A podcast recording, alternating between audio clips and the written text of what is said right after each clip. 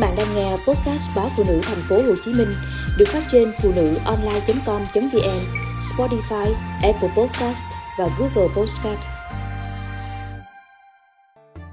Thúng xe bắp của bà Tư Không ai biết bà Tư bao nhiêu tuổi, con cháu ở đâu. Chỉ biết bà bán xôi từ rất lâu. Lâu đến nỗi thỉnh thoảng ba má tôi lại kể về gói xôi của bà từ thuở còn đi học Cơ quan mới tọa lạc gần một ngã tư lớn, gần nhiều tòa nhà văn phòng. Sáng không như trước, phải ngó nghiêng tìm cái gì ăn được, mua đến cơ quan.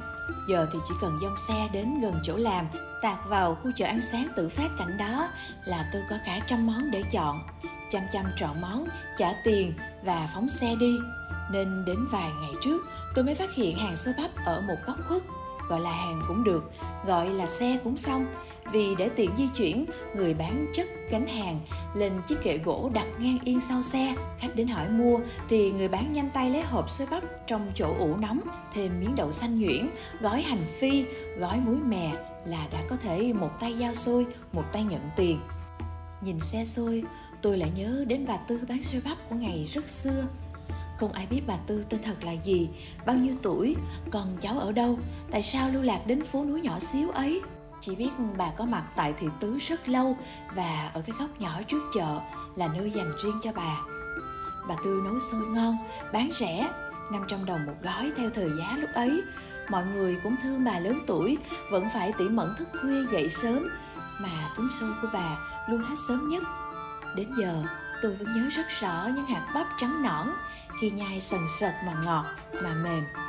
Những hạt bắp ấy nếu không có thứ gạo nếp dẻo thơm kết dính người ta dễ lầm tưởng với bắp hầm. Kể cũng ngộ cũng là xôi nhưng nếu xôi đậu thì dù là đậu đen đậu xanh hay đậu trắng người ta vẫn nhận rõ sự hiện diện của nếp của xôi. Còn xôi bắp thì ngược lại gọi là xôi nhưng phần xôi thì tìm mỏi mắt mới thấy và có công dụng kết dính là chính thúng xôi bắp của bà Tư giản đơn với nồi sôi nóng hổi, ít lá chuối, củ hành phi, hũ muối đậu và dừa nạo. Khi có người mua, bà Tư chọn tấm lá chuối, múc xôi bắp lên, rồi lần lượt cho đậu xanh, hành phi, dừa nạo và muối đậu lên trên. Xong phần nguyên liệu, bà đắp một miếng lá chuối nhỏ lên trên xôi, bẻ hai đầu lá, gấp vuông vức rồi giao cho khách kèm một chiếc muỗng nhỏ được cắt từ lá thơm dài từ 6 đến 8 cm. Miếng lá thơm ấy, một đầu để bằng, một đầu vạt hơi xéo. Kết hợp cùng độ cong tự nhiên của lá thành một chiếc muỗng hoàn hảo, dùng muỗng lá thơm xúc thẳng vào gói xôi, sao cho tất cả thành phần đều lọt thỏm vào đường cong mềm mại ấy, rồi đưa vào miệng. Mùi xôi bắp, mùi hành phi, mùi lá chuối gặp sôi nóng tỏa hương thơm, thật dễ chịu. Cánh xôi bắp tôi tìm thấy người bán cho vào hộp xốp. Tất cả các thành phần cũng được cho vào túi ni lông mang vào chỗ ngồi lần lượt đổ vào hộp xúc một muỗng. Tôi vẫn nghĩ đến phần xôi bắp gói lá chuối ăn cùng muỗng lá thơm ngày xưa của bà tư nhớ và tự hỏi ngày ấy, làm cách nào để bà tư một mình có thể tạo ra được chừng đó cái mũ?